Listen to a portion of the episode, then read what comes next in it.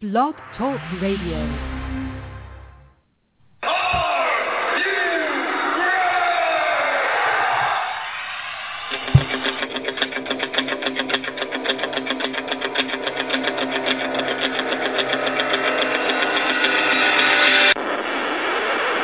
It's time for the Show!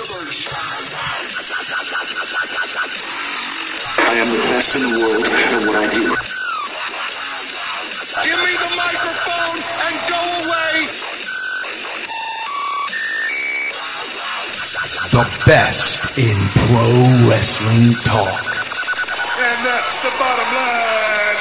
Because Stone Cold Dexter.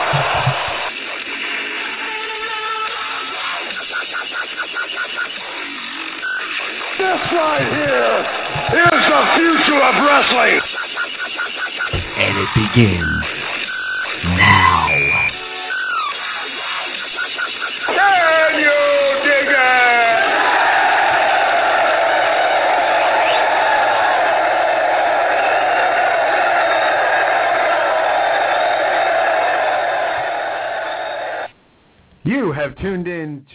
the Ken Reedy Show, the best, the best in pro wrestling talk. Thank you for tuning in tonight.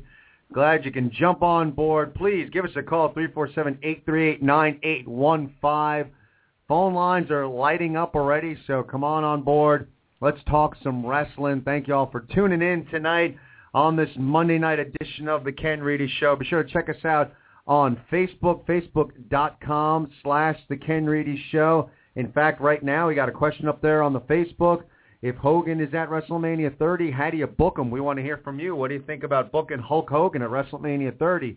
We're at Twitter, at The Ken Reedy Show, and as always, the thekenreedyshow.com is our website. Each and every week, we bring you the best in pro wrestling talk, and each and every week, I got my tag team partner with me, Dave. How are you doing this evening? We got a lot to talk about, so I'm just going to say hello. I'm doing great, and let's get down to business. Yeah, you know, it's been a real kind of crazy week. Lots of, you know, I thought, and we'll get into some specifics, obviously, but I thought last week was a very solid week of TV for, for wrestling. I think wrestling fans had a good week. Uh, Raw, SmackDown, and Impact I thought were decent last week. Um, but it seems like as of late, the news is happening off of TV, behind the scenes, contract negotiations, people being released, people coming back, all sorts of crazy stuff, companies for sale. Um, so one of the big things that we heard uh, last week, you know, there's been speculation, and we've talked about it a lot on this show. Uh, speculation of Hulk Hogan. His contract is up with TNA. He's floating out there as a free agent. Obviously, the most iconic figure in the history of pro wrestling. Where does he wind up? And then we hear from Michael Essany, who breaks a story on the Examiner.com, who says that Hulk Hogan is signed. He's officially signed with the WWE. According to his sources, Hulk Hogan is back with the WWE. Um, we here at the Ken Reedy Show, we are actually communicating right now with Michael and we're going to try to get him on the show. Uh, talked to him via email a few times this week. Uh, he actually is on a flight to L.A. this evening, so he's unable to come on the show tonight, but hopefully we can get him on at a future date. But incredible story surfacing right now. Could Hulk Hogan be back in the fold in the WWE? And if he's in the fold, you got to think he's gonna have a role at WrestleMania 30. That I I can't imagine him being brought into the fold and not having some sort of role at WrestleMania 30. So head on over to the Facebook page. It's the Ken Reedy Show. Facebook.com slash the Ken Reedy Show. If you're going to book Hulk Hogan at WrestleMania 30, how do you book him? How do you use the immortal one, Hulk Hogan, at the big one, WrestleMania 30? We want to hear from you. Um, also, lots of speculation going on.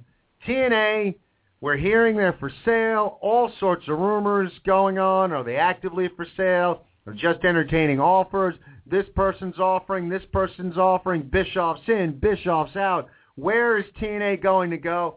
And then out of nowhere, all these names floating around, like names like Bischoff, uh, name like Jeff Jarrett, uh, floating around as potential suit. The WWE potential suitors to purchase TNA, and then lo and behold, frontman of the Smashing Pumpkins, Billy Corgan, who is who is known to be a, a quite a, a wrestling fan, wrestling aficionado, work works in a wrestling company, uh, Chicago based.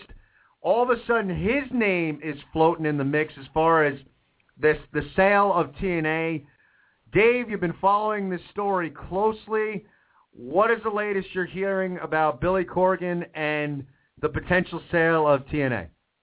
Well, let me just backtrack just a little bit for our listeners that aren't too familiar with um, this story. It was reported last week that Billy Corgan was interested in buying a majority stock in TNA Wrestling. And at the same time this news broke out, a memo was placed with all the TNA employees, contracted wrestlers, office officials, everybody, from Janice Carter, Dixie Carter's mother, stating that the company is not for sale and there is no talk of selling the company. Then more rumors keep floating in. I had gone to um, I'd gone on Facebook and saw on Rob Feinstein, who owns RF Video, that does a lot of the shoot interviews that you see on on YouTube and stuff like that.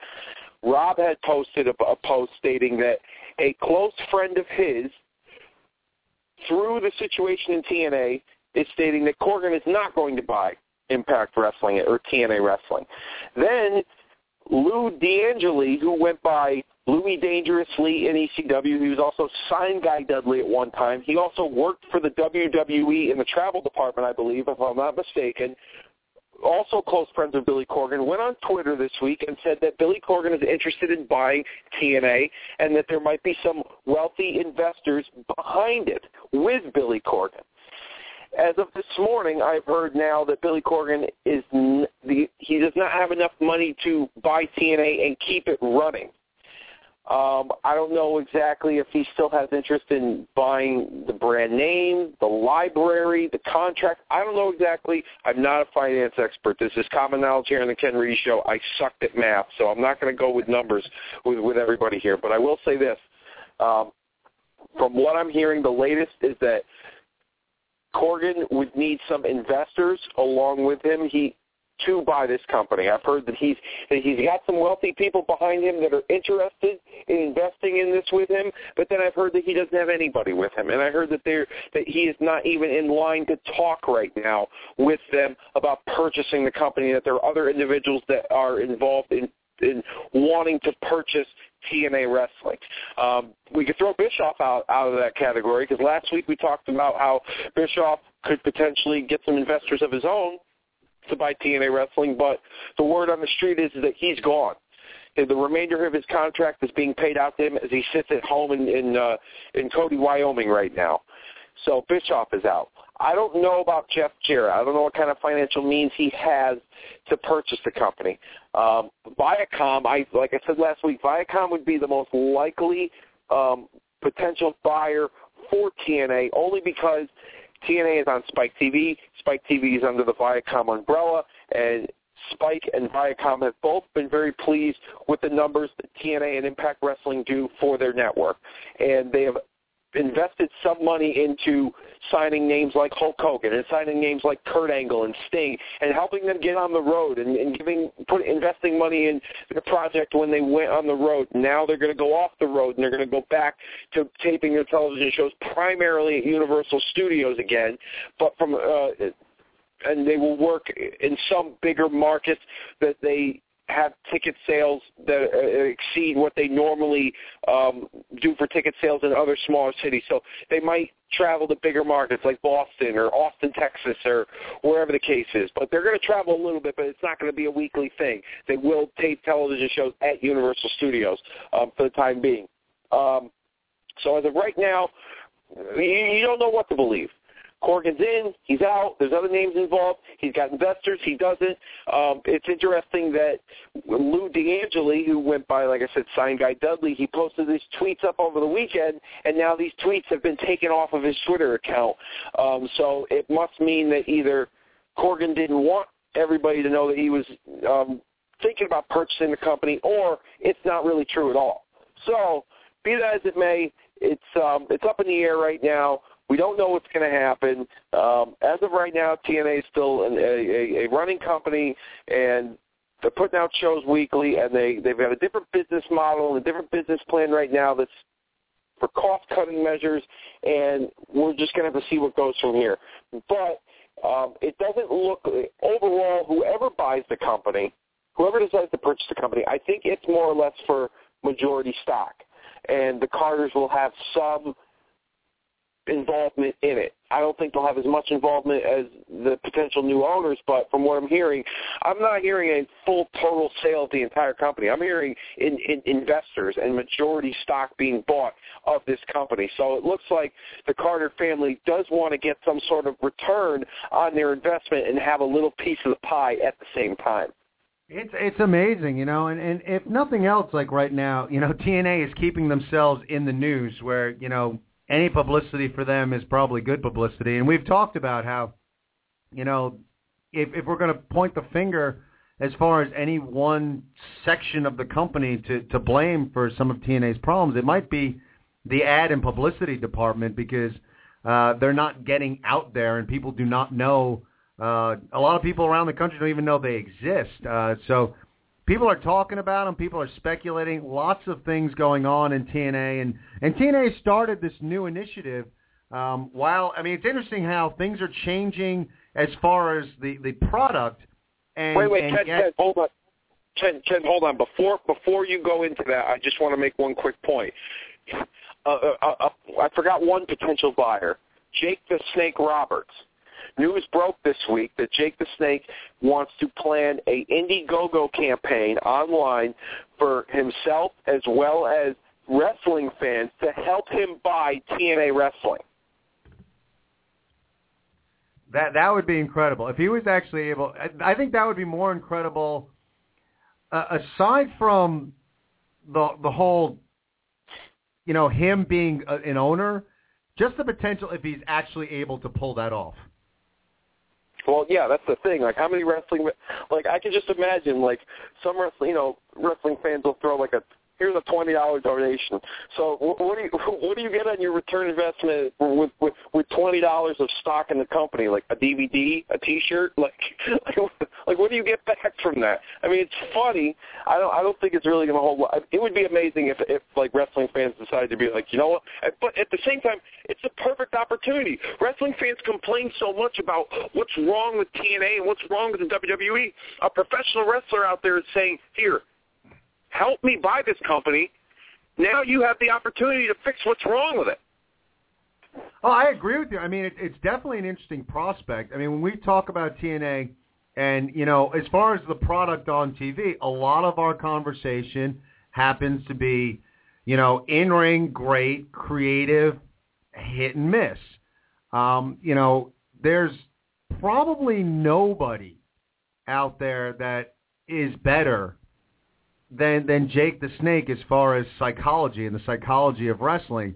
To have a guy like that at the helm and kind of steering the ship creatively is definitely as, as for me as a wrestling fan is an incredibly interesting prospect to see what a guy who is that gifted. I mean, I was always amazed with Jake the Snake. And you look at Jake the Snake Roberts, you know, even in his prime, did not have a stellar physique uh, you know, curly mullet, Magnum PI mustache, and yet somehow this guy, he scared you.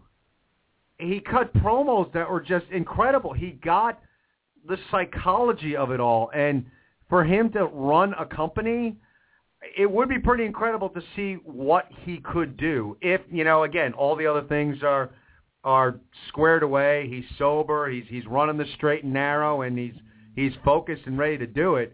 Um, I would love to see what a focused Jake the Snake Roberts. I agree with you. The, the prospect is somewhat unrealistic that he'll be able to do it, but um, it does get you a little bit excited as a fan to to think about what he could do uh, with a company like that. Yeah, it's it's it's interesting, but you know what though? It's for it, it at the same time, you wrestling fans, you think you can fix what's wrong on television? You guys think you're experts? You sit behind the keyboards? Now's your opportunity. Help out Jake the Snake Roberts, and you could be a part of something big. You could make your own wrestling history. Who's the, you know? Wouldn't that be pretty cool that uh, a professional wrestler started a viral campaign and movement with wrestling fans to buy a company? You could be a part of history in the wrestling books if you think about it. We should. I, I'm thinking now we should start a viral campaign to give Jake the Snake a chunk of money so we could be the announce team. That's a good idea. That's a really good. You know, we'd have to keep Mike Tenay though, and well, I mean, yeah, yeah. Let's keep Mike Tenay, and then we can have. I like Taz too. I don't know. We make Taz like a backstage interviewer. He'd be. He'd there you go. Yeah, make Taz a backstage interviewer, and then you, me, and Mike Tenay, the three-man booth, and I'll be the I'll be the heel. I like it. Let's do it. Start sending us money. We're gonna buy TNA with Jake the Snake. I got I got thirteen. I mean, bucks now. it's pretty amazing because TNA. I mean, everything is in a state of flux. I mean, as you're hearing all these stories uh, about the potential sale, creatively things are changing. AJ Styles running away now with the TNA title. Um, now Dixie starting a, tournament to crown a new TNA champion. Um, they've started this initiative where the action never stops, and it's interesting. You know, I'm not going to say that TNA has hit it out of the ballpark with this, but I kind of like it. I, I've liked it so far. It's something different. It's something unique. Um, the little vignettes. It, it almost reminds me of, and, and it, wrestling has been talked about the, in this context forever. That wrestling is kind of a soap opera. With having these daily videos, it reminds me almost of those daily soap operas where you'd sit and watch All My Children Days of Our Lives each and every day, and they, they progress the storyline every day.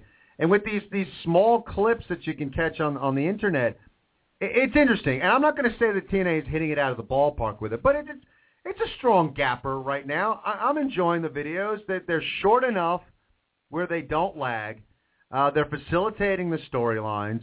Uh, I'll be honest with Dixie and, and her character. I I much more enjoy her uh, in a small three minute clip on the internet as opposed to cutting a promo inside the ring.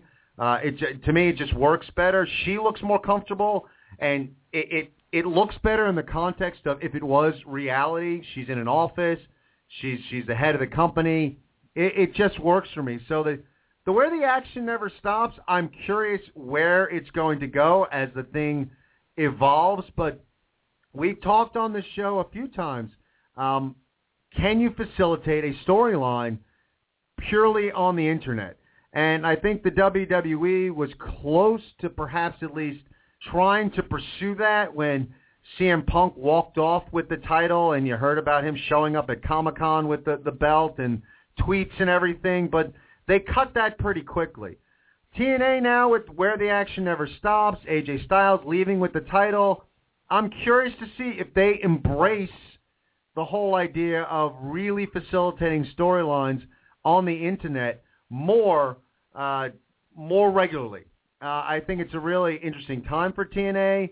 It's something, if done right, can really set them apart.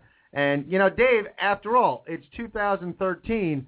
You know, it, it it's kind of cool to see where exactly this new initiative in TNA could go. You know, it's interesting. I mean, I just hope that the, that this "Where the Action Never Stops" campaign is not a takeoff on what the WWE does with the now famous app. Um, but uh, I, I mean, I, I, I like that they're that they're trying things. You know, they they try a lot of things. Not everything might work, but they're trying. They're trying to be a little bit different. As long as if it's not on every show where they tell you go to the app right now, where you could see Austin Aries and Bobby Roode go at it in the parking lot or whatever. You know what I mean? Like, don't push the apps. You know, the the twenty four seven where it's also. But there's where you can see everything. Just don't push it too hard, you know, uh, because then people are going to be dis- disinterested because you're not going to you're going to want to watch the match, but you're going to be talking about this app the whole time, similar to what takes place on WWE. I mean, they'll talk about the JBL and Cole show in the middle of a match when something's going on, instead of talking about what's going on in the match or the story behind the match. They'll be like, "Oh yeah, check out the JBL and Cole show this week, where we had Cody Rhodes on." Like, and Cody Rhodes is not even involved in the segment. And it just, I just don't want it to turn into that. What's great about the internet nowadays, and I had a conversation with um, with uh, my, my my my good friend Shane Helms one time, and he was talking about how when he first got Twitter, and a lot of the guys in the locker room in WWE got Twitter, you know, he went to he went to uh, Laurinaitis and a few guys in creative, and he said to them, "I think you guys, this thing's going to blow up. I think you guys should be on this." And they said, "No, no, we don't want to do that. We don't want to get the the audience too close with our with our guys. We, you know." They didn't want a whole lot of interaction online with with the audience and with the with the company, and then they tried to do a their own version of Facebook. It was called it was the original WWE universe, and that was what their version of Facebook was. Every wrestler had a profile, but then you could also create a profile yourself, like you're on Facebook. But the problem with those is is that you know you get wrestling fans on there you get the smart marks, they'll create a profile, and then they'll write and put up whatever you whatever they want and say whatever they want and blast the company. It's out there. So and then you got to sit there and you got to police that 24/7 365. And then they didn't like that idea. So they they they backed off of that a little bit and then they've gone more of the Twitter and the Facebook route. You know, Instagram's a pretty big thing. I'm surprised that they don't get involved in Instagram uh because not only do you take pictures but you can also uh post videos as well and I'm surprised that uh, WWE and TNA. I think TNA might have an Instagram account, but that they're not promoting Instagram as much. Um, but it's it's a it's it's wonders what the internet does, and I think it's it, it's it's uh, showing a sign of the times that things are changing in the wrestling business, and you know some people are just going to have to deal with it um, as far as like the internet goes and how they promote their product out there. I mean, WWE has not just content on television, but they have content on the internet, and and this is what and TNA is doing the same thing now too. They're utilizing what what people are um, you know what, what people are doing on the internet. You know, Marks will read about stories about what's going on behind the scenes, or Marks will read you know click a link to go check this out on TNA's Where the Action Never Stops. I mean, it's a smart idea, I think. Um, just as long, like I said, just as long as they don't push it. And I haven't really watched a whole lot of it. Um, I've caught a couple glimpses of it here and there, and it's not bad. It's not terrible. I think it helps in some ways. Uh, as long as it's not done just for the sake of doing it, if it makes sense and it enhances the storyline, and maybe it gets acknowledged on television that this took place, and go check this out on this app or whatever, then that's great. Um, I'm all for it, but as long as you're not just pushing it down my throats, because I don't need instructions from Mike Tenay, and especially Taz. You know, Taz would be like, "Oh yeah, go download the app right now on the Google or the Android phone, and then you can take the button and print it here." you know, and then you got my buddy Joey Numbers over here with that hot tomato. Who's a rocket buster, baby? You know, I don't need all that because Michael Cole and JBL and the King, they all act like they're a bunch of old geezers, like they don't know how to use a smartphone um, and, and then they and then they show you how to use your own phone. Like, don't insult my intelligence, please. And I just don't want them to do the same thing that what WWE is doing. Do something different, but do it better. Yeah, and that's that's kind of what I'm excited about. I so far I like it better. Uh, it's not being crammed down our throats. It's not something that you know you have to run and see what happened during the commercial break. It's something you know throughout the day, you know, on my smartphone, you know, scrolling around. Hey, look, there's a video up on Twitter, and I pop it on, and it's it's a quick two three minute video, and and you know some of them are. You know, they had uh, today Magnus talking about uh, his his place in the tournament and what's going on with Sting.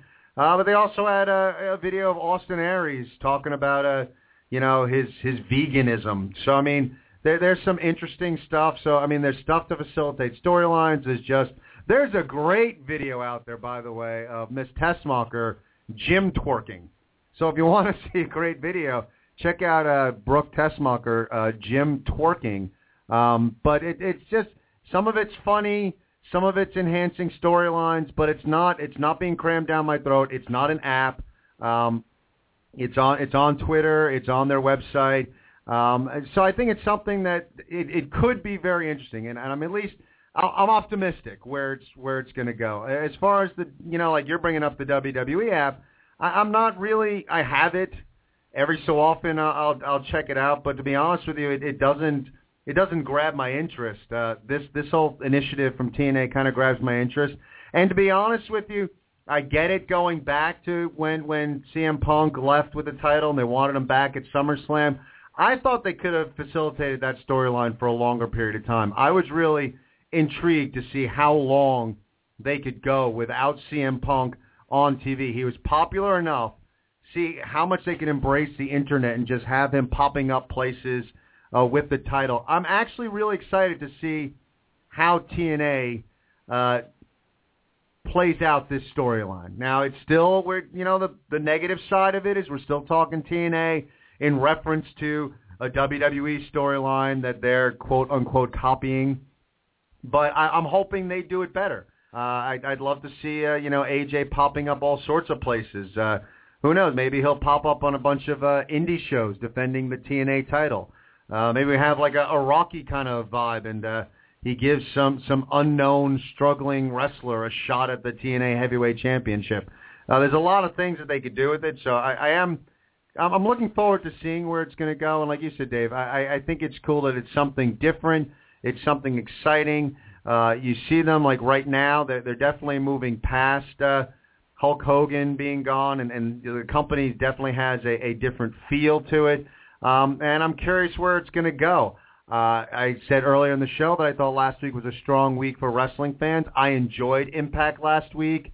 Um, it's interesting what they're doing with Kurt Angle right now. Uh, there's uh, speculation that uh, you know they're going to be almost doing a, a Mickey Rourke, the wrestler, kind of storyline with Kurt Angle. Uh, you know that guy, you know Kurt Angle and, and Bobby Roode in the ring. That's great stuff. Uh, we continue to have great stuff uh, from Ego uh, the Extraordinary Gentlemen's Organization. So, you know, we've been critical at times, and I think justly, uh, of TNA. But, uh, and I'm not going to sit here and say TNA has turned a corner uh, necessarily, because you still hear the rumors that the, the company is for sale. But I, I, I, I'm optimistic. I'm more optimistic than I've been in a little while. I enjoyed Impact. We'll see where the action never stops, uh, where that goes. But uh, you know, solid programming on Thursday night from Impact Wrestling, Dave. Yeah, I liked um you know, I I like the dynamic with um with Bully and Anderson. I mean, Bully and Anderson uh, had a had a uh, a street fight hardcore kind of match uh couple of years back at Bound for Glory, and they just work really well together. They're they're they're both jerks, and they both got egos, and they both can't get out of their own way, and they like to fight. And it was just the the matches, the chemistry they had was really good. I think the Utah crowd was awesome when Anderson made his return a couple of weeks ago, and he he got in there and he just beat the hell out of Bully Ray, and I thought it was good. Um, so I'm liking that dynamic, and I like that they've moved Bully out of the title picture a little bit. Um, he can always go back to it because it's it, it, it works. Um, I'm just curious now. There's only a couple members of the Aces and Eights left. I mean, it's, I mean, granted that faction's all but dead. I mean, are they going to officially have them take the vests off? Are they gonna? Is he gonna add more members? I'm. I don't know how it's gonna work. I mean, the the aces and eights idea, I guess, was a Bischoff creation. So this might be one of those things in wrestling where this just kind of fades in, fades out a little bit, and it's not really acknowledged anymore. Uh, maybe they'll have uh, Knux and, and Bischoff do something different. Maybe they'll have them be a tag team. I don't know. Maybe Bischoff won't be around anymore because his dad's gone. Who knows? But I like that. I like the the, the, the title tournament, um, the prospects of eventually AJ coming back and challenging the the Dixie's champion. Um, I mean, it's interesting television. It's not, you know, it's not. I'm not sitting there like, oh, I can't wait to happen. When, you know, what's going to happen next week? But it looks like they're they're trying to, you know, move forward and and and use you know the the, the talent properly. Uh, the Kurt Angle storyline's interesting as long as he doesn't have a heart attack in the ring and almost dies, or you know, I mean that kind of stuff. You know, is, is silly in wrestling, but um, overall, it's not bad. Um, and, and they seem like they're they're trying to get out of their own way now and, and just move forward with what they got. Agreed. Three four seven eight three eight nine eight one five is the number to call. We have Monday Night Raw coming up tonight. So we got Raw coming up. We have a lot of stuff going on in TNA. Speculation, what do you do with Hulk Hogan if he's booked for WrestleMania 30? We want to hear from you. It is time for our 50-50 news break with Dave, and after the news break, we're going right out to the phones. You guys on hold. Be patient. We're getting to you right after the news break. But right now, here's Dave with the Day 5 News Report. Thank you very much, Ken. This is the Day 5 News Report, only heard here on the Ken Reedy Show every Monday night at 7 p.m. And speaking of AJ Styles, our top story this week, with the storyline of AJ Styles leaving TNA being played out on television, plans call for him to be off television for several months defending the TNA World Heavyweight Championship around the world, with his first stop being this past weekend in Mexico in tri- at the AAA promotion, wrestling a former TNA wrestler, Judas Mesias, and then moving on to the Great Muta's Wrestle One promotion in Japan on November 16th against Seiya Sanada. Speaking of Impact Wrestling, our second story. Impact Wrestling will be taping three episodes from November 21st to the 23rd at Universal Studios Soundstage 19 in Orlando, Florida. The original soundstage was Soundstage 21, which was approximately 22,000 square feet. The new soundstage will will be 16,500 square feet. It reportedly has dressing rooms with showers, wardrobe room, hair and makeup rooms, and the capability of fiber and satellite transmissions. Speaking of Japan, another segue as we call it in the business, New Japan Pro Wrestling star Prince Devitt teased on Twitter that he is WWE bound with a quote stating, I am going to the WWE, dot, dot, dot, dot, dot, to find a new member of the hashtag Bullet Club. WWE has been rumored to be interested in Devitt for quite a while now. As a matter of fact, William Regal showed a tape of Devitt versus Adrian Neville to Triple H sometime back, leading to signing Neville. As of this past summer, Devitt's name was on a list of talents WWE was interested in, but he is currently not signed at the moment. Speaking of the WWE, another segue. This is the Day 5 segue report, apparently. I didn't even plan this. WWE has signed Olympic wrestler Chaz Betts to a developmental deal. Betts began training at the WWE Performance Training Center in Orlando, Florida today. Betts was a member of the 2012 United States Olympic Greco-Roman wrestling team. And our final story this week, this will be a this will be a head scratcher. WWE Studios and Film Roman announced the co-financing and co-production agreement for an animated series called Camp WWE. The two companies committed to produce up to 13 three-minute webisodes. Episodes on the web, of course, for some people that didn't get that. The show will be based on the WWE superstars as kids at a summer camp. The show will be scripted by Mike Benson, who worked on The Bernie Mac Show and HBO's hit series Entourage. WrestlingOnFire.com, the man on this marquee, Ken Reedy, along with Ray Ray Mars, hosts all the action that Wrestling on Fire brings in and out of the ring. For your viewing pleasure, head on over to WrestlingOnFire.com. Every week I tell you how crazy this show is. Every week I tell you all the, the, the crazy things that Steve Off, Bob Arian, and El Rotundo Genioso do. Just check it out. Take my word for it. It's the real deal. The Gun Show, Season 9, YouTube slash The Gun Show Web TV. And Ken's Cards and Collectibles, 27 Mill Street, Berlin, Connecticut. Cards, memorabilia, jerseys of every major sport. Major League Baseball, the NFL, NHL, the NBA. And, of course, the bread and butter of that place, my favorite place, Ken's world famous wrestling room. WWE, WWF, WCW, ECW, TNA. They got DVDs, toys, cards, T-shirts, anything that you can market professional wrestling on. They got. I think they even got a Triple H lunchbox in there, and so much more. He buys, sells, and trades items. Like him over on Facebook at Ken's Cards and Collectibles. And there you have it, my friends. That was the Day 5 News Report, only heard every Monday night here at 7 p.m on the Ken Reedy Show. Ken, back to you. Good stuff. Lots of good information. I'm not going to delay any further. You guys have been great. Thank you for being patient. We're going right to the phone calls. So, you guys, we got a full bank of calls right now. Stay patient. We're going to get to every one of you. We're going to start off right now. Hit the phones. We got Tony on the line. Tony, are you there? Hey, guys. What's going, going on? on? What do you got for us this week, Tony? Oh my God, yeah, it's been a crazy. Yeah, it's been a crazy week. All right, yeah, this Camp WWE. My God, I mean, I, I read that this morning and I found it to be kind of comical. It's just like like the superstars as kids with Vince as the counselor or whatever. It's just like I mean, it's, I mean, you know, and honestly, as silly as it sounds, in all fairness, uh, we did have uh, Hulk Hogan's Rock and Wrestling growing up on Saturday morning with with Brad Garrett voicing Hulk Hogan. So, uh, you know, three minute webisodes, it, it could be fun for the kids. I don't, maybe I don't know. But, As ridiculous as it sounds. Uh, yeah, because it it just sounds like I don't know. It's like, I mean, if they had the network, would they be putting it on there? Yeah, maybe. I mean, who knows? It. I mean, I, I don't know. I'll probably. Who am I kidding? I'd love to say like, oh, I'm not going to watch it. I'm I'm sure I'll probably check it out. I'll have to see what it's all about. the same thing about Total Divas, Ken. Come on, you know you're going to watch. Camp WWE. I'll be watching. You want to see And Hulk Hogan start a you fire know, by rubbing two sticks?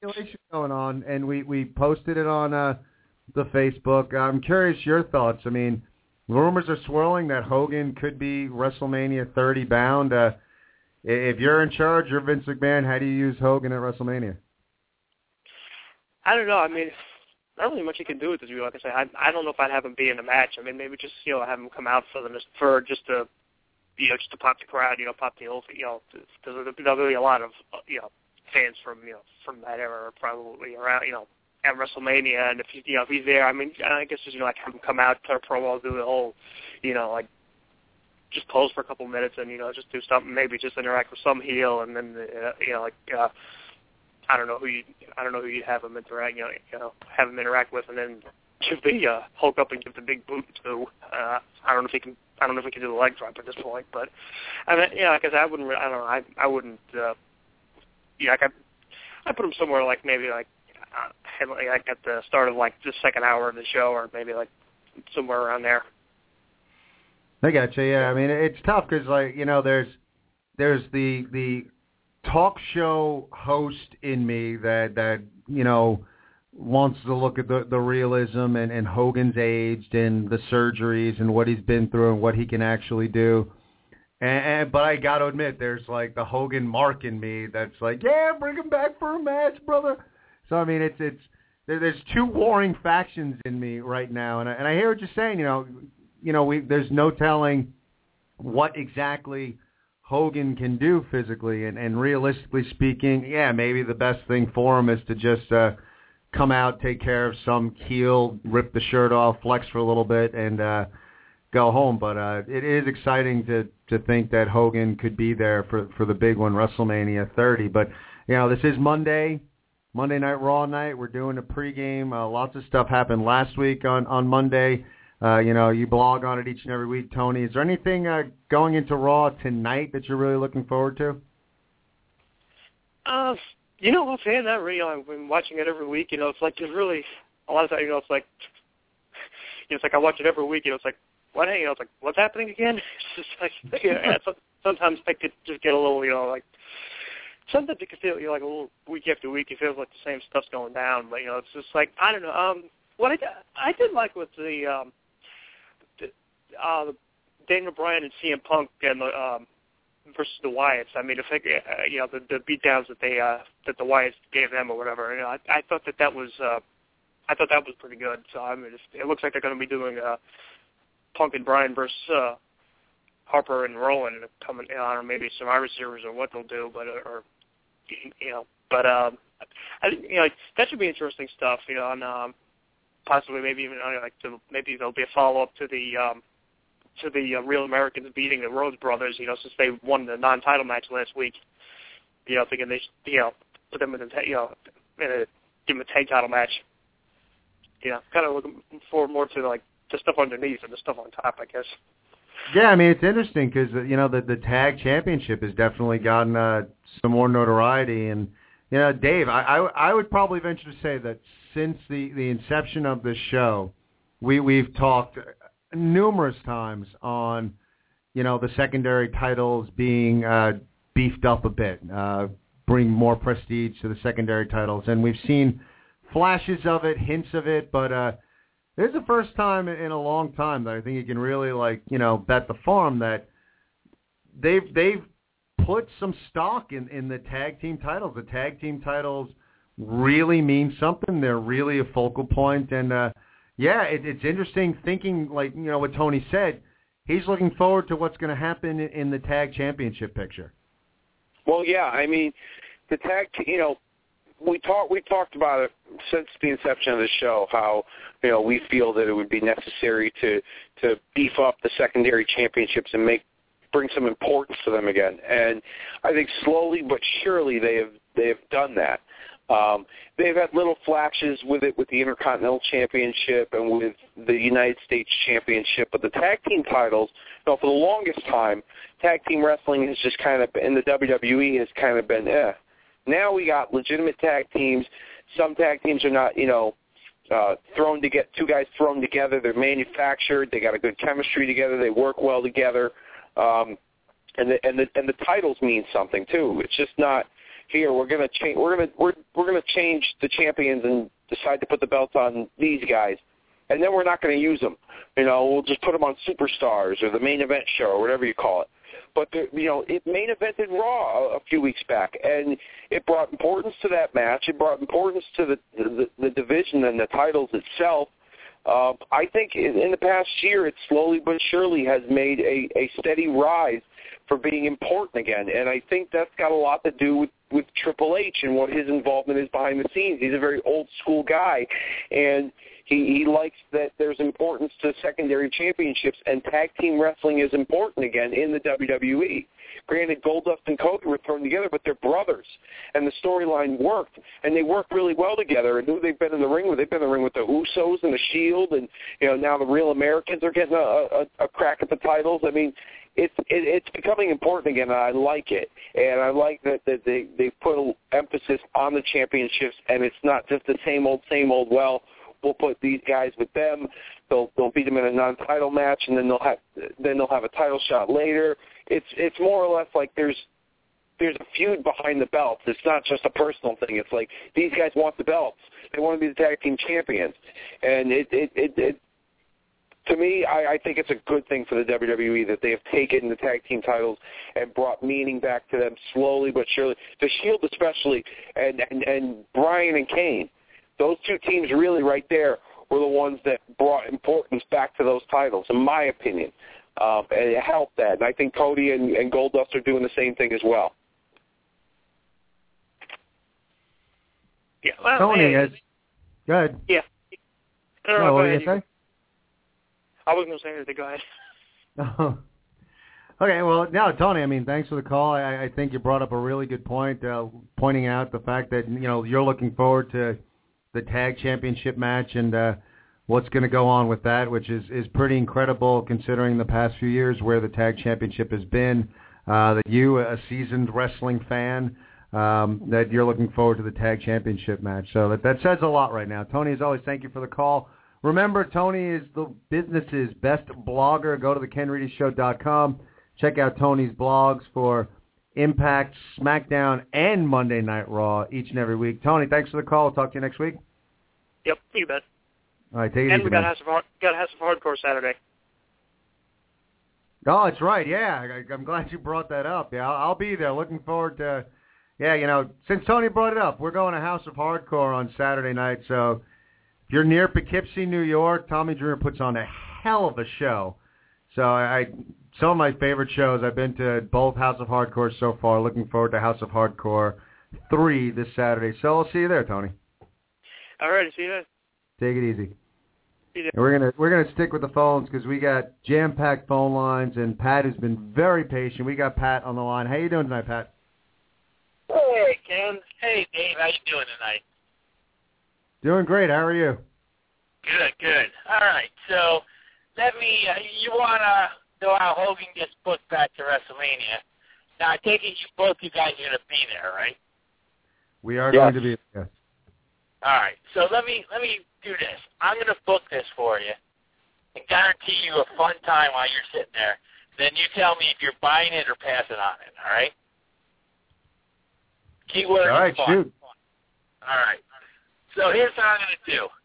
Soon as uh, the first Raw in January starts, very first segment, I'm having the Undertaker come out, do a short promo, pretty much saying uh, there's a championship missing from his waist, not only is his streak on the line this, uh, year, but he's going to the Royal Rumble because he wants his, a championship back.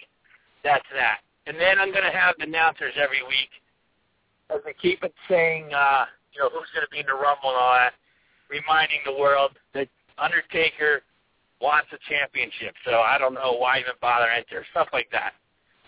So we get to the Royal Rumble. We have Undertaker. I don't know, come in around 21. Throw out six or seven guys that are in there already. Another chopper type guy comes out, throws them out.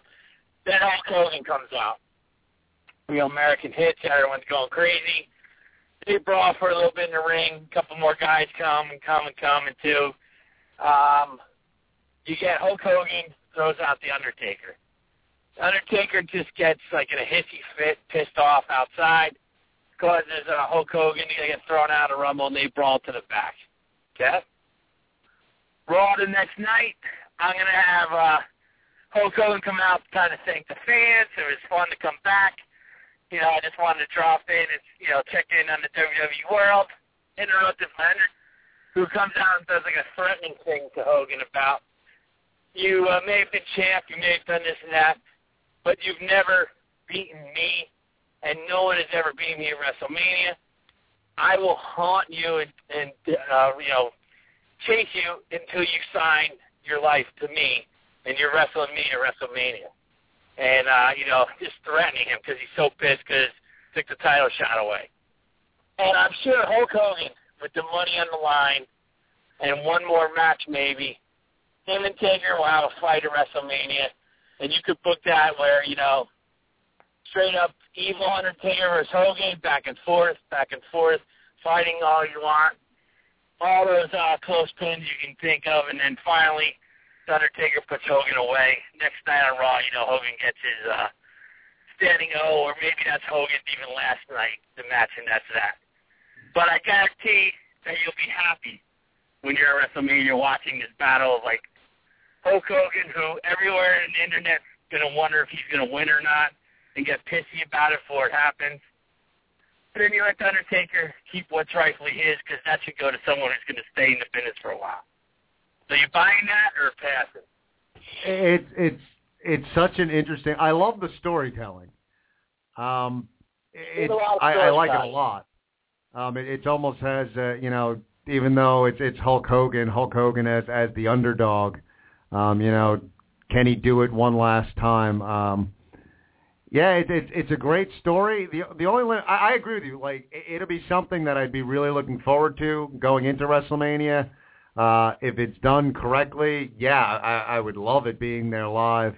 Uh, it, it's for me again. It, I go back and forth between the the the Hogan Mark side of me and the the realistic talk show host side of me, and I would just wonder physically uh, for both of them what they could do together in the ring. Um, if all the reports are true that Hogan's training like a madman and he can call upon the power of Hulkamania one last time and give us at least a, a reasonable facsimile of what Hulkamania once was, uh, yeah, I think it would be a cool story and it would be something at least that the the one th- the one thing that's tough with with the Undertaker is these matches as of late, you know, not having the suspense. And even though they've been great matches, going into it thinking there's there's no way Taker's going to lose, and that was always my criticism with if they brought Sting in, because Sting to me like the setup would be a lot of fun, but there's no suspense there because there's no way Sting's beating Taker at WrestleMania. There's no way that Vince would allow that to happen. Hulk Hogan, it, it does give you a little. Uh, a little doubt in your mind that maybe Hulkamania has uh, a, a final glorifying moment at WrestleMania 30, or does Taker keep the streak? I agree with you. I think in that scenario, Taker should keep the streak. Um, yeah, it, it's the fantasy side of me. That that sounds like it could be a real good time. What do you think, Dave? Yeah, I like the I like like Ken. I like the storytelling. I like the build up towards it. Um, but for for two different reasons, why I'm why I'm going to pass on this. I'm going to pass on number one because I, as as excited as I would be to see Hulk Hogan in the ring against the Undertaker, once the bell rings, that would be it for me because the the physical stuff just it wouldn't sit well with me. And I think also too another reason why is that Hulk Hogan and Undertaker are, su- are two big polarizing figures. They're such big names that when you put them on a stage like WrestleMania, they got to have their own spotlight. Hogan, Undertaker's got to have his match where the streak is on the line, and Undertaker almost has that like Clint Eastwood, Gran Torino kind of feel with his character now, where people don't know if he's going to be able to go for one more match against a guy like, let's say they put him in there against Randy Orton this year. Let's say they put him in with, you know, the rumor is that they want to do him and Brock Lesnar. Um, so the, the the Undertaker fits. Undertaker's kind of got that underdog role in him now as he's gotten older with these matches at WrestleMania, especially facing younger guys. If it's true with Lesnar, then that story's really going to enhance itself with Undertaker and Lesnar and being how much younger Lesnar is and how much more quick and powerful he is. But it would still be a good match. Hogan, on the other hand, Hogan coming back, the nostalgia, I think it needs its own place on the show. You, you, when you when you market WrestleMania, you want to market, you know, the Undertaker match.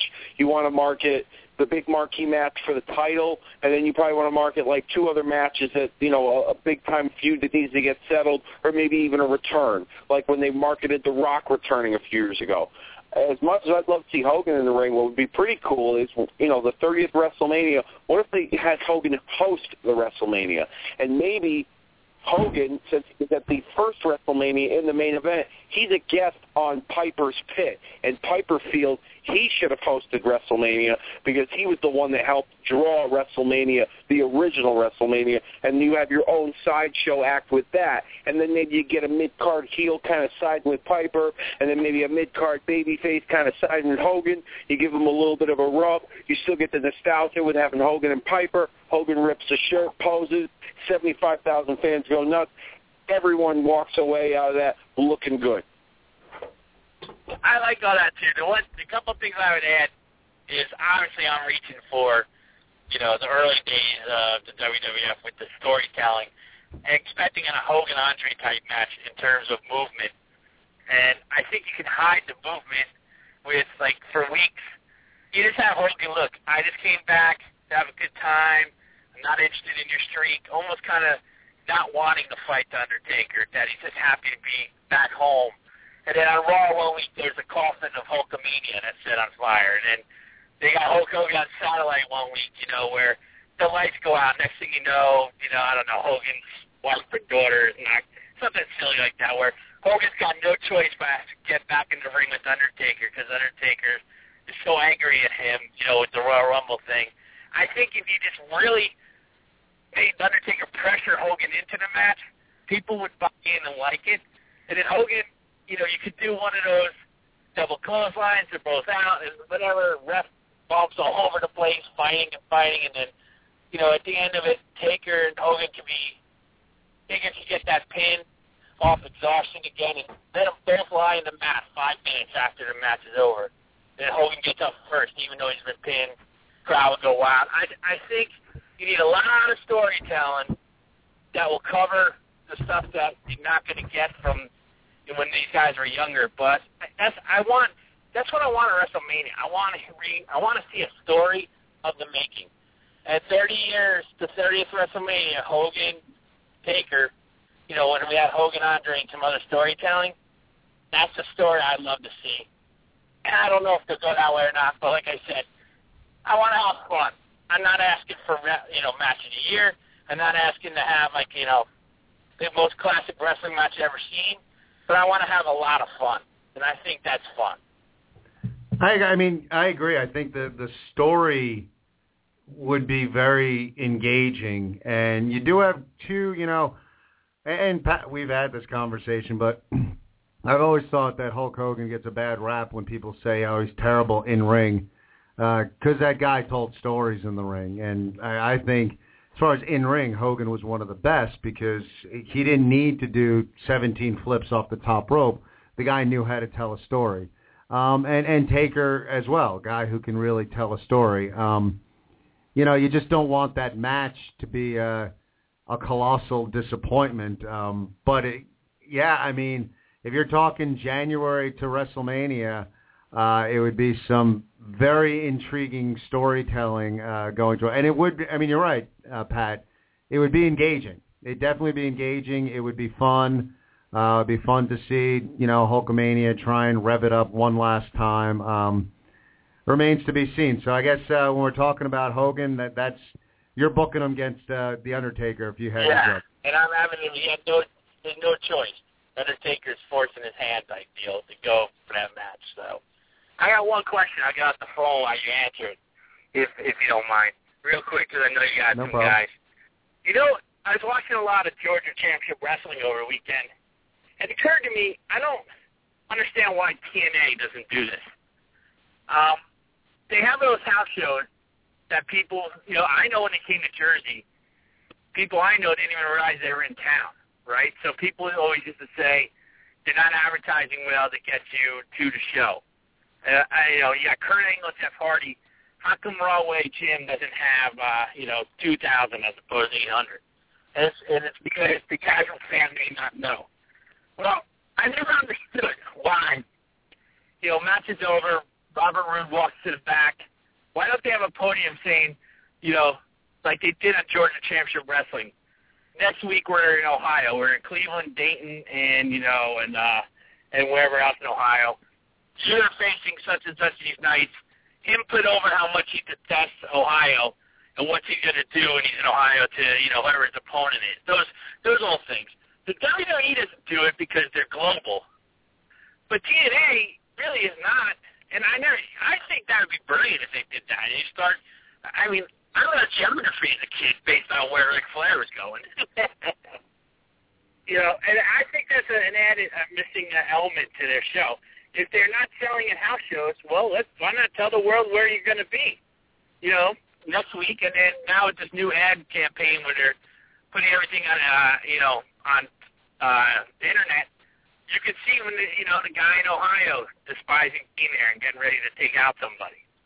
So I just wondered what you thought about that. Why don't they ever sell the house shows like that? I mean, it can only help them. Uh, you know, it's a good point, Pat, and thanks a lot for the phone call. Hope to hear from you next week. Uh, Pat brings up a good point, Dave. Uh, and I, you know, the, the I guess the thing with with Pat, he's asking why. I don't know. I, I don't think I can answer why. It sounds like a really good idea. You know that that TNA rather than having you know the date scrolling on on the bottom, uh, uh, you know during uh, Impact taping. Um, you know if you know guys got into the back and said, you know what, next week when I get a hold of you when we're in New Jersey live and blah blah blah, you know to kind of publicize the cards. Um, you know, perhaps that would be a, a new way to, to do it, a, a, a new old way, uh, kind of reminiscent of old uh, Georgia Championship Wrestling. Um, I could see something like that working, Dave. I think that would be pretty cool. I like that idea, Pat. Um, if you're if you're still listening. However, you know the only drawback is, and like it always has been in wrestling, there's that thing at the bottom of the advertisement says "card subject to change," and uh, you know sometimes things things happen, and especially in today's world of wrestling. You know, with the injuries and guys might not be available, and they might you know have certain guys only booked. You know, TNA's got a different pay structure as far as. um as far as you know, a, a good portion of their talent, a good portion of their talent is paid per appearance, and they might, you know, let's say for instance they decide to take a Bobby Roode and and have him, you know, cut a promo saying, "Kurt Angle, I'll see you in Dayton, Ohio next week. If you thought this was bad, wait till you go to Dayton next week, or whatever." And then they don't have Bobby Roode booked for Dayton because they have him on like a per appearance kind of deal.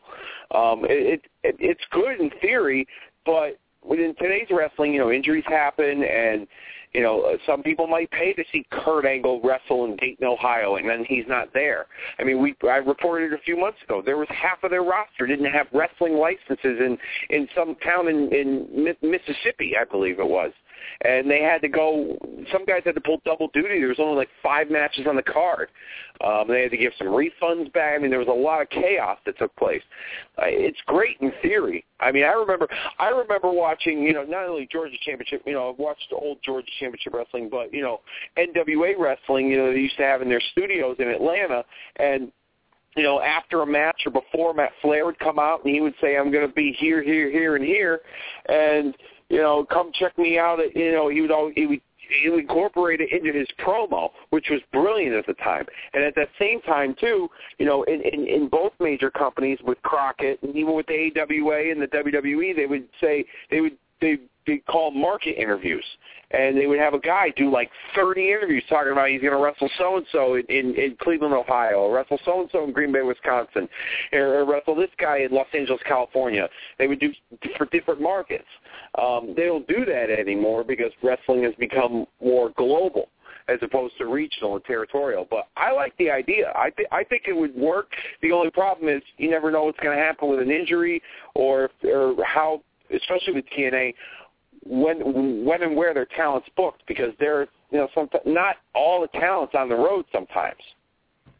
I mean, I think what it would, it would it's a great idea, and, and I, I like the idea a lot. It's just TNA would have to, you know, have all their T's crossed, all their I's dotted, make sure they they know everyone's schedule and not drop the ball with it. Uh, and that would be, you know, they'd really have to buckle down and no, you know, this person is definitely booked here, and unless an injury or flight delay, they're booked. There's, you know, no ifs, ands, or buts. I mean, things happen. We know that, and you could always have, you know, someone cut a promo that he's ducking me, he's avoiding me in, in worst case scenarios, but you don't want that to happen that often. Um, I do think with what Pat's bringing up, uh, you know, marrying the new school and old school with this Action Never Stops initiative – you know, you could have some of these little video vignettes have the talent promoting, you know, their live shows. You know, when I get my hands on on so and so, you know, next week in New Jersey or I'm in, you know, Bumble F, Nebraska, you know, I'm going to be taking on whatever the case is, but it is something that rather than it just comes off as, you know, shameless shilling your product, spend money on us just because we're TNA, to add a little bit more drama. You have to show up to this because you know your your beloved hero is finally going to get it or going to get his hands on uh, the, his nemesis in your hometown and cutting a promo promoting that specific event um, and you know would be great. I thought TNA did a good job initially with the Bound for Glory series, and I thought that kind of helped that feeling of hey, you want to go to these house shows because there were matches at the house shows that would count to the uh, Bound for Glory point system. So I, I think that you know looking at some more interesting ways to promote their house shows would definitely be a good idea. And uh, you know maybe maybe Pat should get a job with uh, promoting TNA wrestling because I, I like that idea a lot. Three four seven eight three eight nine eight one five is the number to call. We're going to stick with the phones because we got Dank on the line. I'm, I'm preparing myself to, to have a headache, but I think he's going to make us think tonight. So, Dank, how are you doing tonight? I'm doing good, gentlemen. How are you guys doing? Doing all right. What you got for us? Um, uh, over the past week, I actually read a very interesting article which um, made me think. I mean, I never actually watched it, but I know you two avid wrestling fans may have an opinion on it. Um, it was a commentary on uh, WCW, and it was basically saying how when WCW was around, people would like pretty much break it apart. Like when I say people, I mean like mostly like the fan base of wrestling, break it apart because they would say that the storyline was stupid or the gimmicks were stupid or it just wasn't working, all this and all that. but now that there's no longer WCW, people are falling into the nostalgia of back in the day or back when WCW, they're comparing either TNA or some storyline in WWE about stuff that happened in WCW. My question is this. Looking back, did either of your opinions change on when you were watching it back then and looking at it now, maybe even comparing it to TNA? Like, was it a better brand? Do you wish that it would come back the way that it was? Like, as a fan, has your opinion changed now that it's no longer around? And if the TNA were to go the way of WCW, would you feel the same way years from now when some other brand comes up and you start comparing that to TNA? Um, T, T, I mean, uh, WCW is one of those brands that I, I didn't watch regularly, honestly, until Hulk Hogan turned with the NWO. Um, it, it you know WCW is one of those companies like for me like just got really huge, really fast, and then almost just as fast faded away. So uh, there there's aspects of WCW that you know rightfully you criticize, and there's also aspects of WCW that deserve a hell of a lot of praise. Um, but the, the thing is, you know, the stuff that WCW did well was was for that time period and worked for the 90s, and, and I don't think you can recreate it. And I think sometimes some of the stuff that TNA did uh, seemed like a blatant copy of what WCW did. And when WCW did it, it was original, and when TNA was doing it, it was kind of a a weak facsimile of what WCW was doing. But you know, in in the mid 90s, you know, mid to late 90s uh, arguably WCW was the best product out there. Your, your thoughts on this, Dave? Yeah, I mean the differences between the WCW and TNA is that WCW was a well-established brand, and you know to answer one of your questions, yes, I think it's a better brand. It was a better brand than what TNA currently is now. Um, with as far as my opinion changing, um, looking back as I'm older and a little more wiser being a wrestling fan because I was a teenager during the big boom period of the the Monday Night Wars was looking back I mean I could I could see where things didn't work um you know with WCW and I could see where things did work and I and I could see where things could have been better looking back on it with the talent that they had utilized in that time frame. Um you know I remember as a teenager um when when Bret Hart came over, it was such a big deal. I thought like I, I was like, oh my god, WWF, they're they're done. They lost their big guy. I mean, Steve Austin's he's hot right now, but he can't do it on his own. Like Bret Hart's going over there with Hogan and Sting, and I'm thinking of all these potential dream matchups, and then they put Hogan and Bret on free TV with a non-finish, which turned out to be that Bret and Hogan were swerving everybody, and Bret went to. The, I mean, Bret Hart turned heel and babyface more times in his run in WCW, and he was hardly on TV. They were paying him three million dollars a year for three years. He had a nine million dollar contract, the biggest in wrestling at that time, and they did nothing with him, and that was guaranteed money. It wasn't like, oh, you're injured, we're going to only pay you a fraction. No, he was getting paid all that money to either sit at home or show up and not work or actually work. And I just thought to myself, you know, they can do so much more with Bret Hart. He came over from this hot storyline that, you know, Vince McMahon screwed him over and they did nothing with him. They put, I, I remember wanting to see him uh, wrestle guys like Booker T and they did little stuff with him and Booker and I, and then guys like Sting. I couldn't wait for him and Sting to go at it. And they had like a little meaningless feud that lasted maybe a month and then that was it. It was, I, I just, I, I remember looking back on it as a kid and I was like, they're not, you know, Bret. They made a big deal about him coming in, and now he's not around. Like, where is he? They had like 65 guys on the roster, and only like 30 of them would show, or 30 of them would actually work at work, work a TV or a pay per view. It was it was ridiculous. And and as I look back on it now, um, I mean, overall, it was a better brand, and the things, like Ken said, the things that worked for them was great, and the things that didn't work for them was not so great. And, and looking back on it now as well, I could say that there are things that they could have done better. Would I like to see it around? Yeah, absolutely. Competition creates, you know, um, you know, better product for for for the opposition. Vince McMahon was driven by what WCW was doing to make a better product, and he did, and he eventually won the war.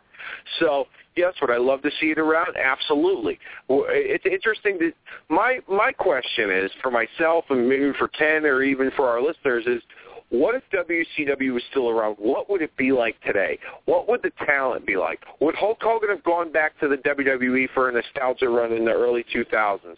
Would we see, you know, guys like James Storm and Bobby Roode in TNA? Would we see Kurt Angle in TNA? Would Sting still be or in WCW? Would would Sting be, still be in WCW? Stuff like that. Like, what would the wrestling landscape be like if they're still around? Would they still be going head to head with Raw every Monday night? Those are the questions that intrigue me, and what would what would happen? And would we still have the flip flopping of the the guys going from WCW to WWF or WWE and vice versa? That's what kind of intrigues me. But overall overall, better brand. The stuff that they did was awesome and worked. I love the Sting storyline. As a kid, I, I, was like, when's this guy going to talk? When's this guy going to wrestle? But then when he did, it was a big deal. Looking back on it now, it's like they made the right choice doing that. The Hogan turn, they made the right choice. Um, So overall, uh, I liked it, and it was good for wrestling overall to have them around. Did they make some mistakes? Absolutely. Everybody does. I mean, let's face it. Vince McMahon produced uh, Mantaur and the Goon and uh, the, the the Brooklyn Brawler. Well, the Brooklyn Brawler, he's kind of cool, but uh, other stupid gimmicks. And WCW done the same thing. You know, so everyone's guilty of it. But overall, I wish it was still around because wrestling would be a lot different.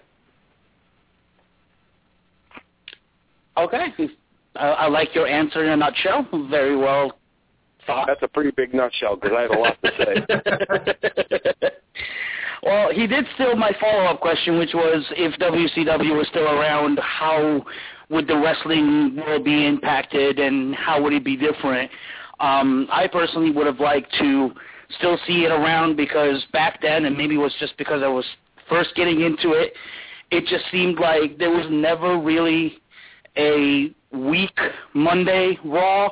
It always seemed that because they knew there was this war going on and because there was this like pulling of the rope on each side that they had to up one another and it never seemed like there was a dull moment even during the attitude era and now it just seems like because they really don't have that much competition because let's face it TNA to my opinion anyway really isn't that much of competition against WWE that they can slack off a little bit and not be as worried because what are you going to do? Go watch TNA instead? Not really. But um, anyway, thanks a lot, guys. Uh, always a pleasure talking to you guys, and I'll give you a call next week. Thanks a lot for the call. Appreciate it, Dank. Always thought provoking. Uh, yeah, I mean, you know, he brings up a good point. I think you you hit the nail on the head. I mean, competition. You know, I, I think the one thing with the Monday Night Wars and and we've talked about it on the show, like Monday Night Raws, that we, you know, we'll sit here and say, well, they got a pay-per-view in two weeks. This week's Raw was kind of a holding pattern. They just, not a lot happened, a couple matches, you know, a bunch of promos. They're in a holding pattern. You know, uh, and he's right. Like in, in the Monday Night Wars era, it never seemed like anyone was willing to be in a holding pattern, even for one night. Everyone had to push the envelope uh, each and every Monday night. Now, I don't know if they would have been able to maintain that sort of pace uh, for that long a period t- period of time. But man, you know, the one thing that I think of if WCW was still around, and let's just say that they were on equal footing and they went back and forth in the ratings, uh, so be both companies uh, were vying for that that ratings uh, boost each and every week with the way the internet has grown since the, the mid to late 90s to where it is now, uh, with the number of dirt sheets out there, with the information all over the place, could you imagine all the speculation bantied about right now if WCW was equal to WWE whenever contract negotiations were going on? It was just as as crazy as the internet now is as far as wrestling goes. Uh, it, things would just absolutely be blowing up, but I mean, controversy, contrary competition creates a better product. And I think when we talk TNA here, you know, we would love for TNA to grow in leaps and bounds and at least get Vince a little bit scared just so it pushes him a little bit and everyone, you know, pushes the product a little bit because, um, you know, I do think sometimes it's easy to rest on your laurels. But uh, that being said, again, getting back to you know what happened last week, I thought that the the week in wrestling was good, and we talked a lot. Uh, you know, it's been an interesting uh, show this week so far. We talked a lot about TNA and a lot of uh, what our listeners want to talk about was TNA, but we are on a Monday Night Raw Monday, and uh, I thought last week's Monday Night Raw was a real good show, uh, setting up a lot of interesting storylines. Uh, HBK turning heel, the Wyatts uh, allied with the authority now, taking out both CM Punk and Daniel Bryan. Uh, and a commendable performance by Damien Sandow, cashing in unsuccessfully his Money in the Bank briefcase. Um, I, I thought last week's Monday Night Raw was a real solid show, Dave. Looking forward to uh, what's going to happen this week. Yeah, I thought Raw was awesome last week. The, the Sandow cash in, granted he lost, he still looked great in the match. He looked like a main event player. Um, I could see him, you know, facing for the for the championship sometime down the line. He hung in there with a guy like John Cena. he was more aggressive. It was more believable. The match itself was was great. It it, it lasted a while. It was it opened up the show, the segment, as well as the the match itself. So it it went a good thirty forty minutes with Sandow and Cena on TV. So I liked it. The Wyatt stuff is interesting. It's interesting if they're if they're working for the Authority. Um, you know, Bray Wyatt had said at one point, you know, both times, the devil made me do it. Is the devil the Authority? Is the devil Paul Heyman? Paul Heyman has not been around since Hell in the Cell, since CM Punk attacked him. Is he? Are they working for Heyman? Are they working for the Authority? The Shield breakup, possibly, with with with Roman Reigns possibly defecting from the group. I found that to be interesting. As much as I love the Shield as a unit, and I think that they've been the most consistently booked act in WWE. It's been good from start to to now. I'm kind of sad that they might be done with, but at the same time, I've said it for a while now. Roman Reigns has got a huge upside and could be a huge star leaving that group. And another thing I found interesting is on SmackDown last Friday, they had a tag match with the Shield and the Usos, and the Shield it wasn't the normal tag group of Reigns and uh, Rollins. It was Rollins and Ambrose. So I think we're going to see Roman Reigns eventually split off. Um, as much as I don't like it, I think it's going to be good for him to for him to be a baby face on his own. He's got that Batista kind of feel to it that reminds me of. I think he's going to like split off from them. Um, the, the the potential with the Wyatts against Daniel Bryan, CM Punk, I like it. It's fresh, it's new, it's different. It's going to beef the Wyatts up. Um, the removing of Kane's mask, I thought that was interesting. I hear the reason why is because the See No Evil 2 movie is going to come out soon, and he didn't wear a mask in that movie. Is he going to be the hired uh, gunman for the authority? He had given Stephanie the mask and said, now you can unleash the monster and do whatever you want with it. Is he going to be working for them, or is he just going to be some crazy lunatic doing whatever he wants to anybody? There's questions there something to tune into. I thought that the segment was pretty cool, especially the way she held up the mask at the end. It was like, okay, you know, they're they're they're going something here with Kane. And the Big Show thing, the Big Show thing was cool. He was very passionate in his promo. I liked it.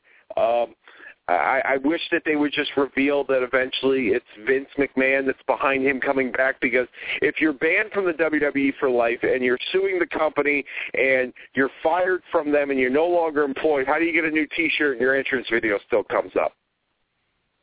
All valid. Just saying. Yeah, it's a good point. I mean, that's something they got to like rectify storyline wise. Uh, hopefully sooner than later, but. uh yeah, I think there's a lot of things to get excited about uh, looking into Monday Night Raw. 347-838-9815 is the number to call, and Mike has been very patient on hold for a while, so let's get to Mike. Mike, are you there? Are you nothing to do with anything close to perfectness? I lost all the skeletons that have already made their sacrifice to follow me and these three words. So they do and I take the tornado into this battle. Whether the world, pilot, and all the rest or to stay behind and make the sacrifice.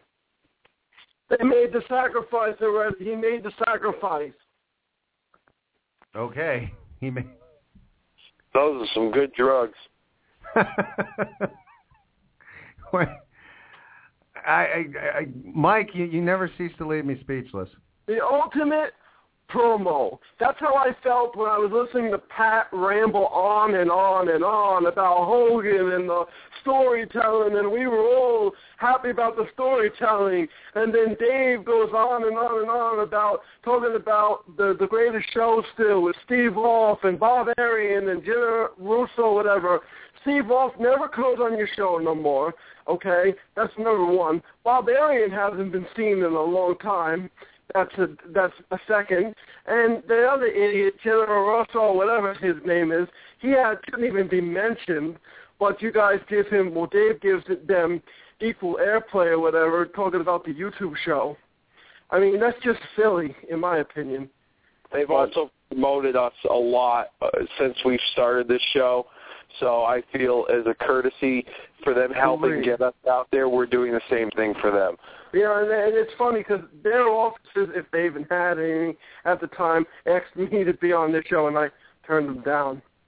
But uh, anyway, yeah, uh, Hulk Hogan over the weekend, I, I heard from a good, reliable source of mine that Hulk Hogan indeed, supposedly, I heard that Hogan may wrestle Undertaker at WrestleMania 30. Um, That's what I heard.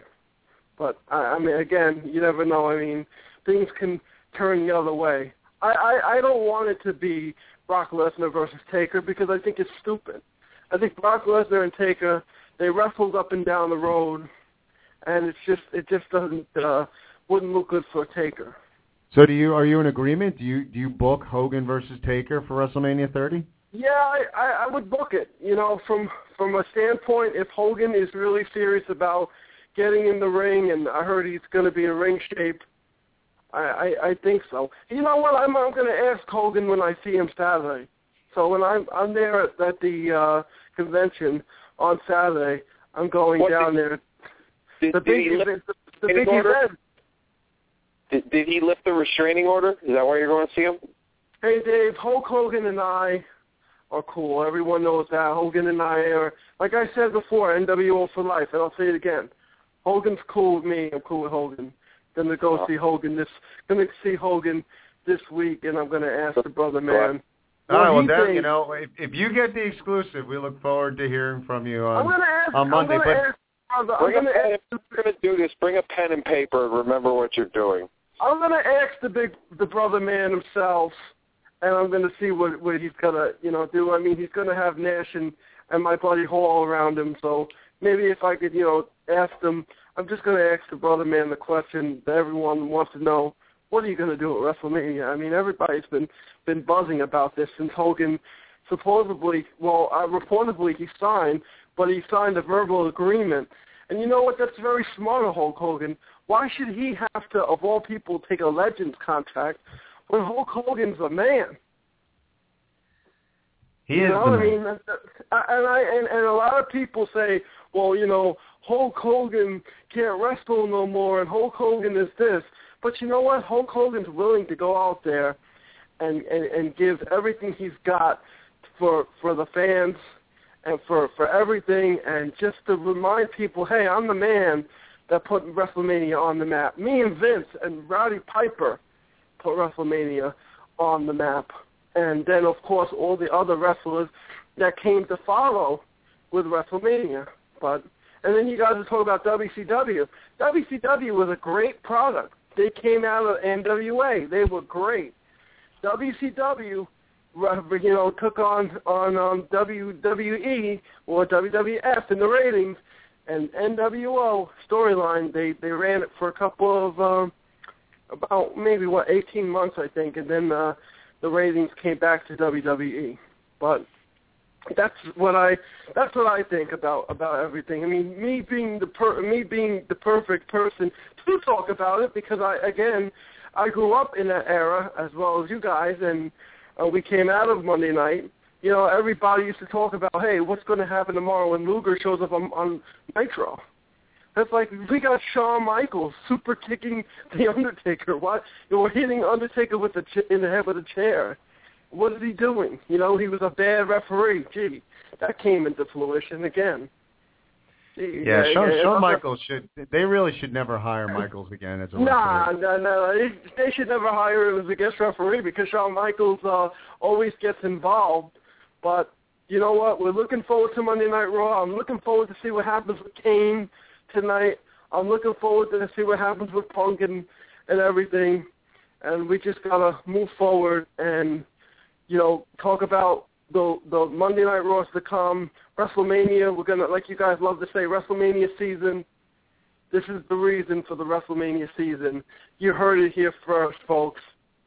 But Well, like I said, Mike, Mike Ferrara is going to leave now, but I just got one more thing to say. Lights off. Good night, guys. I might take it easy.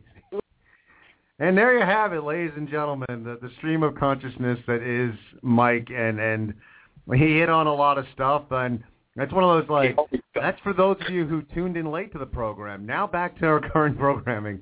Um, he hit a lot of things. For our recap, but you know, he brings up some good points, and, and you know, it's it's interesting that WCW has kind of entered uh, our our show, and you know, I, I you know, we it, sometimes it sounds like we really don't have a plan here. We actually do have show meetings. We have an outline. I have notes right here on these sheets of paper. But you know what? We like to let the, the calls kind of dictate, and so things went off in a different direction tonight, which is totally cool with us because we just like hanging and talking wrestling. But as we talk about WCW coming into the mix, and WCW definitely uh, a great company in its heyday, uh, tremendous programming. The NWO was was the hottest thing going.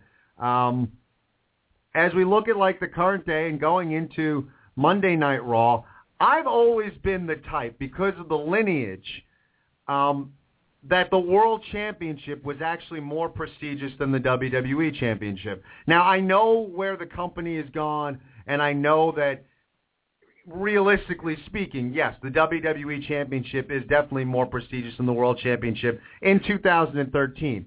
But I've always looked at that lineage with the World Championship, and that being said, I, I am enjoying right now that John Cena with the world title, love him or hate him, the prestige is back with the world title. All sorts of rumors circulating where he's going to go with the world title. Is this leading towards an eventual um, unification bout? But again, as we talk about these these other belts mattering, th- this world championship around the waist of John Cena is definitely a very important title and I'm really excited to see where exactly they're going to go. Building a lot of intrigue. Curious to what we're going to see tonight on Monday Night Raw, Dave. It's interesting with this because you know we've talked about how I, how you know the brand extension's over and they should unify both heavyweight titles. At the same time, there's too many main event talent to put in one title picture, so that's why they have two championships. Um, I like Cena with the world title. It's something different. He's he's only had it a couple of times, and they were shorter reigns. So I think this is going to be a longer one for him. And I think the idea is to have him hold the title for a while, add some more prestige to it. Eventually, there's room, you know, there's rumors of WrestleMania World Heavyweight Champion versus WWE Champion.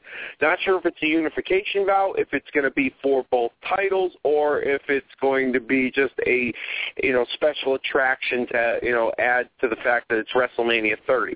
As much as I'd like to see that stuff, we've, we're, you know, we've talked a lot of Hulk Hogan on this show. What if we had John Cena as the World Heavyweight Champion going into WrestleMania calling out his boyhood hero Hulk Hogan for the World Heavyweight title. It was rumored that at WrestleMania 25, Hogan was going to have a match with Cena for the world title, and Cena wanted to wrestle his boyhood hero at the 25th anniversary of WrestleMania. What if they did it at 30? And you got that that that you know that old fighter Rocky kind of punch drunk scenario where Hogan comes out of retirement for one more match and it's against the guy who idolized him who who got into the wrestling business because of him John Cena as the world heavyweight champion. How much prestige would you put back having Hulk Hogan at WrestleMania 30 challenge John Cena for the world heavyweight championship? The internet will crap all over it and say that they've ruined it but to me, in my opinion, with that championship belt, it's associated with names like Dusty Rhodes and Ric Flair, and now you got John Cena. Imagine putting Hulk Hogan into that mix just for one night only. It's money. It's money. I mean, you gotta. You know, we had Bill Apter on the show, and Bill said, you know, you you can't listen to the internet fans. You gotta you gotta be at the shows and and listen to the crowd and see how the kids react and you know what? Like you bring back Hulk Hogan, and Hulk Hogan's going to get go against John Cena. Now, again, the problem that you know it's it's it's the symbolism and the the storytelling versus what can actually happen in the match, and we don't know really. You know what condition Hogan is in. You're hearing the reports that he's training like a madman. Look, if he can get himself in good enough shape and he's just going to leave it all out there and he can give us one last you know, reasonable facsimile of, of himself at WrestleMania 30, I'm all for it. But I, I think that, you know, throwing out that main event where you have John Cena versus Hulk Hogan and the video packages you could put together and, you know, don't turn Hogan like NWO Hogan. Have him come back, red and yellow, keep them both face, uh, mutual respect kind of thing between the two of them. I, I just think – leading up to WrestleMania. It's it's absolute money. Um, it would be a huge draw. It being 30, it just would be incredible. And and it's amazing as these names are thrown about. We are so far away from WrestleMania 30, and yet the internet's a buzz with it. This show is a buzz with it. Fans are a buzz with it. WrestleMania is on the tips of the tongues of every wrestling fan out there, and it just it's it's really amazing to start to speculate what exactly is going to unfold over the next few months heading towards the big dance at WrestleMania 30. I'd like to thank you all for tuning in tonight. Those those of you who we didn't get to on the phone lines, I humbly apologize. Thank you so much for supporting us. Please call in next week. Be sure to get you up ASAP. It is time for Monday Night Raw. And remember, tomorrow night we're debuting a new show. TKRS presents Pop Life. We're examining pop culture. It'll be on at 11 o'clock on the KenReadyShow.com. Be sure to check out our new show. Get to your TVs. Watch Monday Night Raw. It is time for Dave. I'm Ken. Thank you all for tuning in. Good night, everybody.